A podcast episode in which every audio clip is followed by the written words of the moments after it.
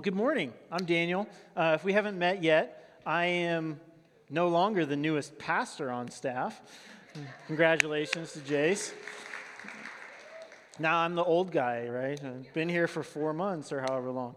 Uh, no, but we, if we haven't met, uh, I'm Daniel. I serve with the Family Ministries, which, and I just want to thank you for being a part of this community and family.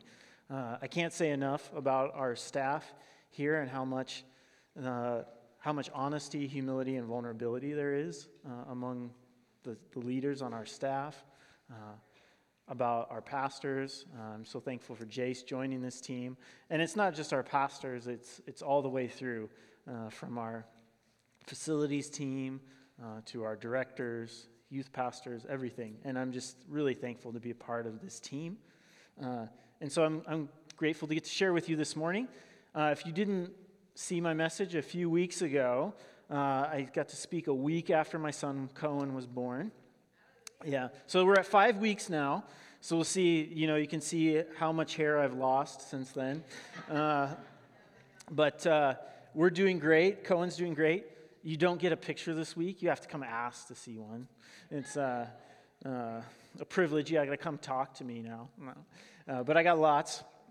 And I actually was thinking between services, I was like, you know, he got up kind of early this morning. And so I try to give my wife a break because she's awesome. She stays up with him most of the night and she's doing really well. But I, I try to give him a break or give her a break in the morning. And so I got up with him this morning and I was kind of pr- running through my message and I put him to sleep. I don't know.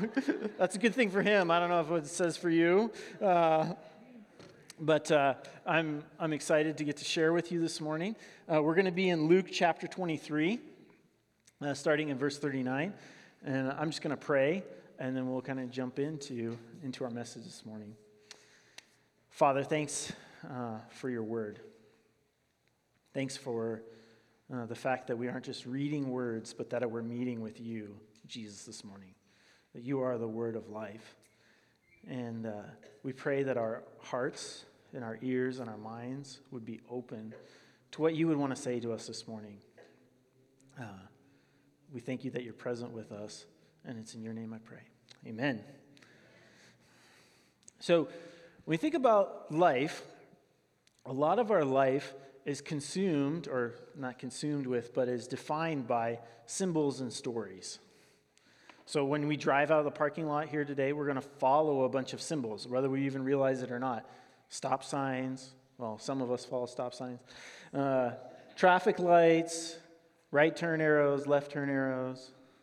Uh, when we go to the store, we're going to read labels. We're going to read something in the aisle that tells us this is the baking goods, but it's not the organic baking goods. They're somewhere else. As I found out at Fred Meyer, I can't find anything. Uh, there's, there's symbols that help us understand and navigate life, right? And I shared before that I lived in another country for, for several years. And one of the things that happens when you move to another country, when they speak a different language, is all of the sudden you become illiterate. you can't read, you can't write, uh, you can't communicate very well. And, and sometimes you even see words that you think you understand, but you don't.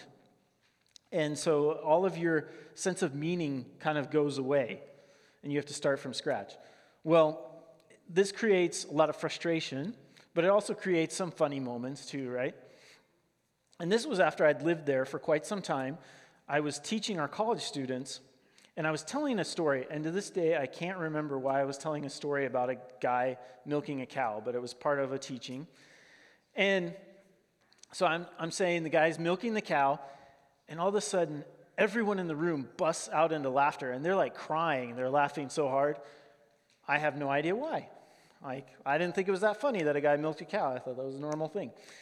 So, I, after they, you know, wiped their tears off their eyes, I asked them, So, what did I say? They said, Well, you, you used the word koit, and you were supposed to use the word doit. Uh, inadvertently, I had said, the man was breastfeeding the cow. so, close, but not quite. Uh, Uh, it happens sometimes. We get our, we get our meanings a little bit off. Uh, as, as someone who wears contacts and eyeglasses too, often I, uh, if I don't have them on, I misrec- re- misrecognize something, right? It's dark, and I see something, I think it's one thing, and I'm completely wrong because I'm really blind. Uh, and, and we make snap judgments when we see things. If I see someone pushing a, a shopping cart down the street and maybe looking a little shabby, shabbily dressed, I automatically think something, whether I want to or not, right? If I see somebody driving a nice car, wearing nice clothes, I think something, whether I want to or not. I make a judgment. If I see someone on the golf course who's got really nice clothes and really nice clubs, I think he's got a lot of money. Not that he's a good golfer. Uh, we, we do this in life all the time. We look at something and, and we kind of make a decision based on the outward symbols that we're, we're experiencing. And this is no different uh, about our worldviews. There's stories and images that define our worldview. And as Christians, I think there has been, there is really one central defining image. And we've become very used to it, right? It's, it's jewelry, it's, uh, it's everywhere. And it's the symbol of the cross. And actually, uh, the symbol of the cross is, is critical to our faith. But sometimes we don't really think about the depth of what it means and what, what took place there. And so this morning, uh, our big idea has to do with, with the cross. And it's this when we encounter the cross, we face two challenges. One is the challenge of Jesus who is he? And the other is the challenge of self who am I? And I think today's text really defines these two challenges and shows us the opposite reactions we can have to them really clearly in a very short text. Uh, so, again, it's Luke chapter 23, verses 39 to 43. Just to set the context a little bit, uh, Jesus has come to the end of his ministry. He's taught about the kingdom of heaven, he's healed the sick, he's cast out demons, he uh, is taught about loving your neighbor. And now, after challenging the religious status quo, they've decided it would be better if he was gone. And so they, they've uh, led him away to be crucified, but we're told that he isn't crucified by himself, that he's crucified in between two thieves. And so today's text really looks at what was the conversation look like between Jesus and these two criminals. Uh, so, verse, starting in verse 39. One of the criminals who hung there hurled insults at him. Aren't you the Messiah? Save yourself and save us. So, Messiah was Savior, or the one who was going to save Israel. But the other criminal rebuked him. Don't you fear God, he said, since you are under the same sentence? We are punished justly, for we're getting what our deeds deserve. But this man has done nothing wrong. Then he said, Jesus, remember me when you come into your kingdom. Jesus answered him, Truly I tell you, today you will be with me in paradise. When, when we encounter the cross, the first question or challenge that we have to face is who is Jesus? And I think often in our, uh, in our world, it's easy to distance ourselves from the cross, right? It's, it's something way in the past. We haven't seen it uh, close up. We believe that it happened. We believe uh, that Jesus died this way but we didn't have to confront it by seeing it. And these two men, they don't have a choice, right? They are right there, observing Jesus dying. And not just dying, he's, he's beat up before he even gets there, right? He's been beat. And the first criminal, how does he respond? He responds with a very, like, kind of obvious, natural way to respond to this. What a joke. This is just a man dying on a cross. You're, you're supposedly a king. Here you are. You're dying just like me.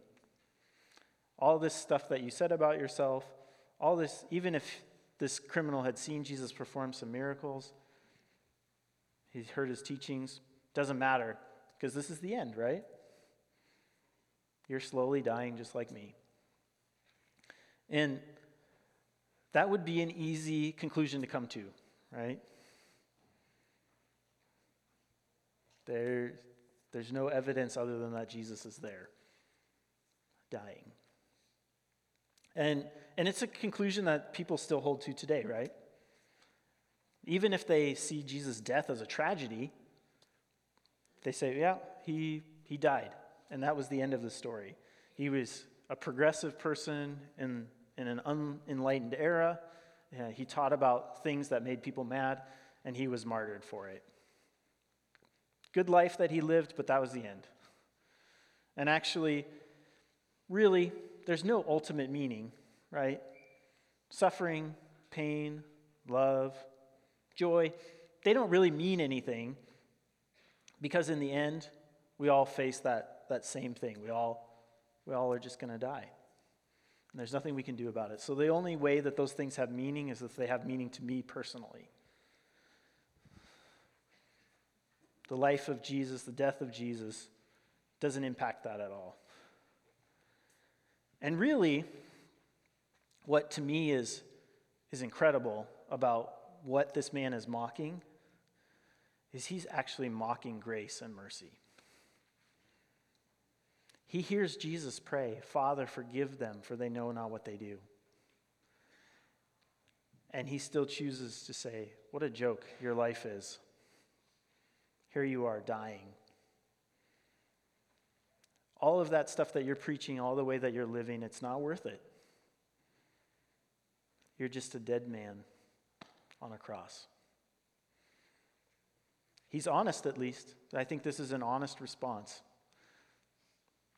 But it's not the only response. What does the second criminal say? At the end of verse 40 But this man has done nothing wrong. And then he said, Jesus, remember me when you come into your kingdom. This reaction still boggles my mind when I read it. Somehow, he was sitting looking at the same Jesus who was hanging on the cross, and he went, This is not the end of Jesus' life and ministry, this is the beginning. He will overcome what he's going through right now. What an amazing, what an amazing step and vision that he had. He didn't get to see an empty tomb.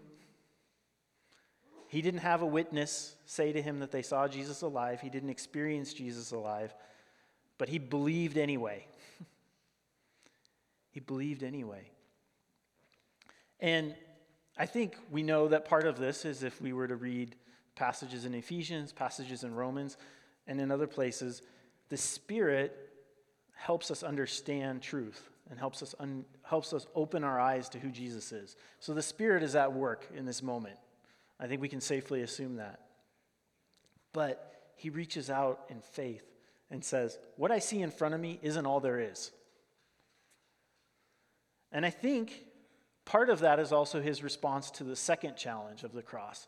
And that's the question or challenge of, Who am I?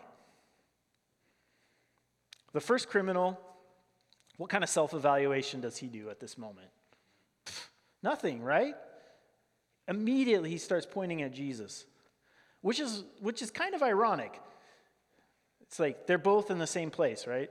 He's mocking Jesus. Hey, look at you, you're dying on a cross. What's this guy doing? He's dying on a cross too, isn't he? Pot, kettle, you know, those kind of things. I mean, it's, it's almost absurd. It would be like maybe there's a rope hanging out over a big cliff or canyon, and there's two guys hanging onto the rope, and somebody cut, starts cutting the rope, and the guy that's higher up on the rope looks down and starts laughing and mocking the guy below him, you're going to hit the ground first. what do they both do? They're both not going to make it, right? They're both going to go splat. It's, it's almost absurd that here he is, unwilling to look at himself. I would rather mock Jesus and say how poor your life is ending than look at myself. And yet I understand that. It's not easy to look inside, right? It's not easy to observe where have my decisions led me? Where is my life taking me right now? I think we're experts at that in our, in our current culture. We have, excuse me, all kinds of reasons for the way we are. You know, if I hadn't grown up with X person as a parent, if this hadn't happened to me at school when I was a kid, if I'd gotten this job, if I had these skills, then I wouldn't be the way I am today. If, if all these things had gone right in my life. Or we just are looking at entertainment, right? I don't have to evaluate what's going on inside because I spend all my time watching TV, or there's other vices we can fall into that uh, are addictions that lead us uh, away from ever having to evaluate ourselves. And part of the challenge of that is we all have inside of us a sneaking suspicion that something is wrong. A seeking suspicion that I'm not okay. There's kind of guilt and shame that's there that there's something wrong with me. I'm not enough. And, and it's easier to try and, and hide that and put it away, look at others, blame others, become bitter than it is to stop and say, What's going on with me? This man doesn't stop and say, Hmm, the decisions in my life have led me to a place I didn't want to go. What do I think about that? No, he, he just turns. He turns away from himself and looks and mocks Jesus. But again, that's not the only reaction. How does the second criminal respond? It's not terribly complicated. He doesn't list off everything he's ever done wrong, right? He says, I'm getting what I deserve right now. My life has led me to this point. He stops and takes that crucial moment to, to look inside and say, I'm not okay. I'm not okay. But he doesn't stop there either, though, does he?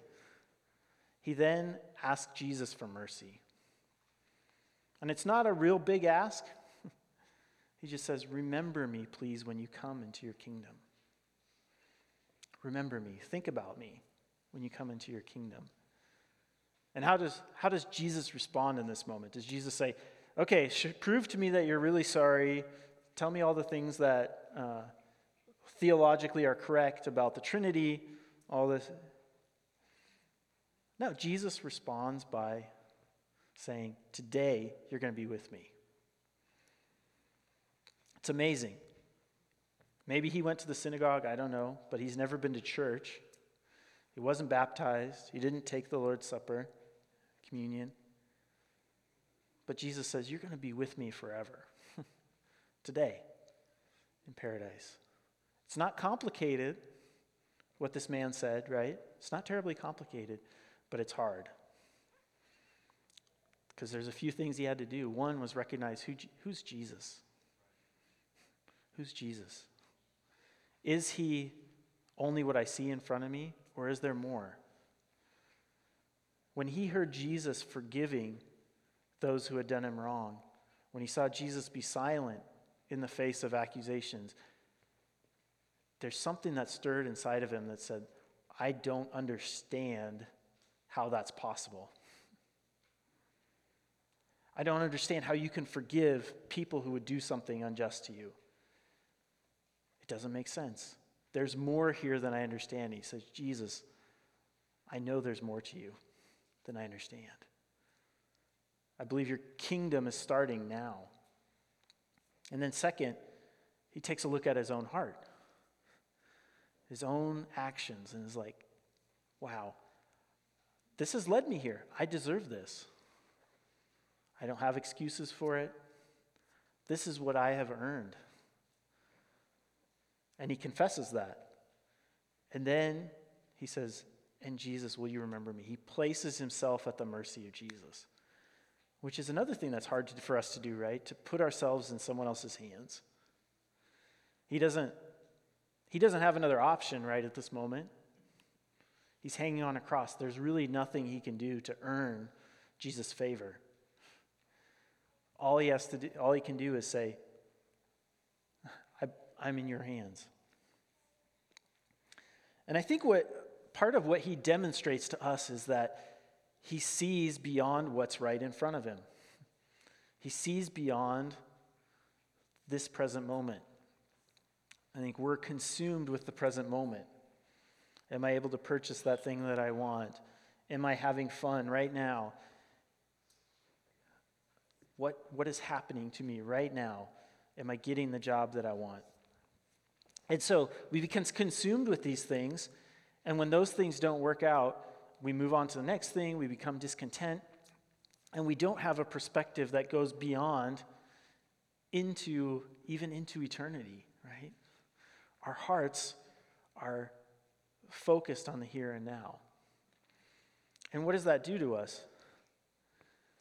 It gives us a Jesus that ends at the cross. We put our hope in things that are here right now. And there's so much more. I believe this man shows us, this second criminal shows us there's so much more than that. Uh, one, one particular way in which I experienced this in my own life, because I, I like things too. I like living for the present moment, and I have to stop often and confess man, I've been living for myself. I've been living for this. I haven't been living in light of, of the future. And one of those moments was uh, a few years after my wife and I got married. We've been trying to have kids for a while, and we got pregnant.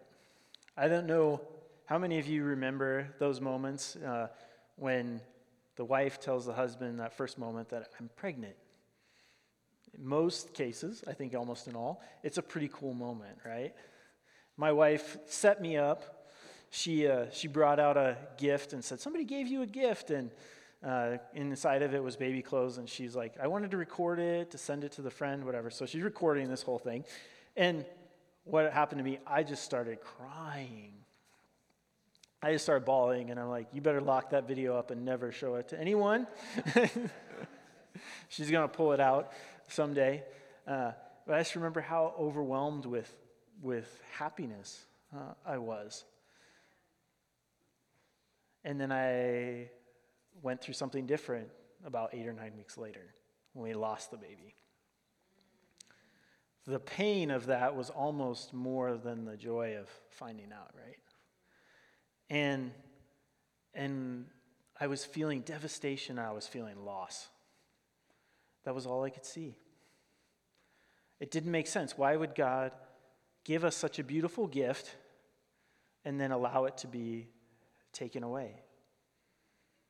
Many of you have gone through the loss of a, of a pregnancy or, or even of a loved one, even more traumatic in some ways. And, and you're stuck at this moment of wondering why? What, what is going on here? And a couple of days later, as I was wrestling with this, I was praying in my office. And, and I felt Jesus come to me. And this was not, he wasn't saying any of this in a judging way. He, it was so loving. He came to me and said, I understand your loss. Are you okay with your child being with me? Is there a better place that your child could be right now than with me? And, and I had to say, no. All of a sudden, he opened my eyes to my child is with Jesus.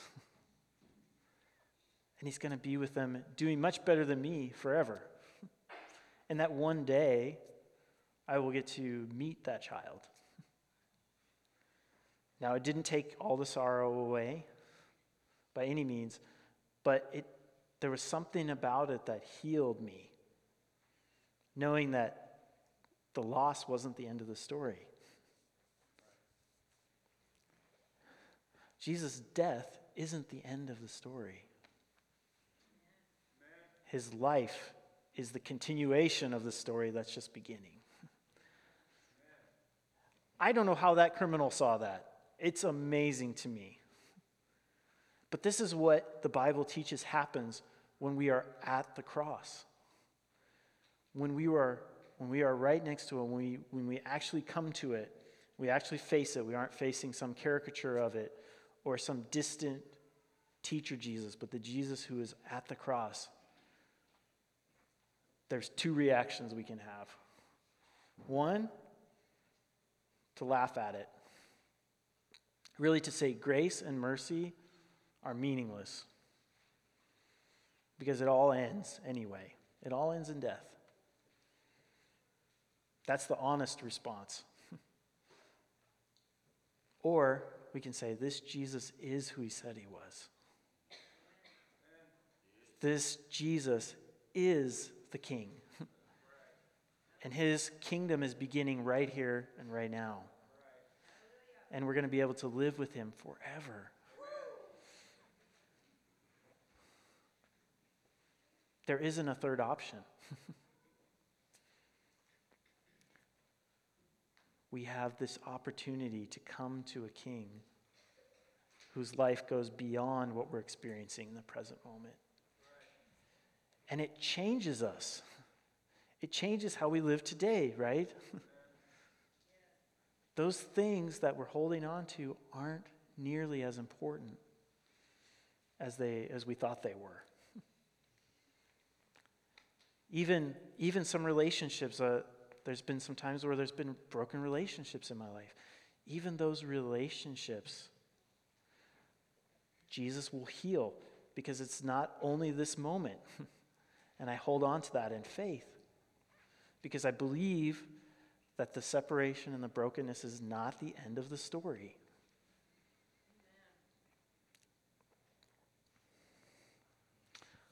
Uh, in, in just a moment, we're going to have an opportunity to celebrate that. To celebrate grace and mercy being the victors through Jesus and not death and destruction. We're going to come to the table where we're reminded that Jesus gave it all on our behalf. Uh, this week of, of Thanksgiving, I was reminded, I went to Men's Roundup a little while ago, and there was a, there was a worship uh, musician that they brought in, and he shared like a song that he'd written recently with us, and and it reminded me that I don't have to know what the future is because he goes with me. and I just loved the way he put it in that song. The song is called "The Best Is Yet to Come." If you want to listen to it. Uh, when he goes with us, we don't have to know what the future is because we know He already gave it all on, his, on our behalf. And so we get to celebrate that as we come to the table. Uh, and we're going to spend some time worshiping as well and responding to that great sacrifice that Jesus made. And during that time, there'll also be an opportunity to give as a response of worship if you feel led. Uh, but I'm going to pray, uh, and then we'll, we'll come into communion and into worship.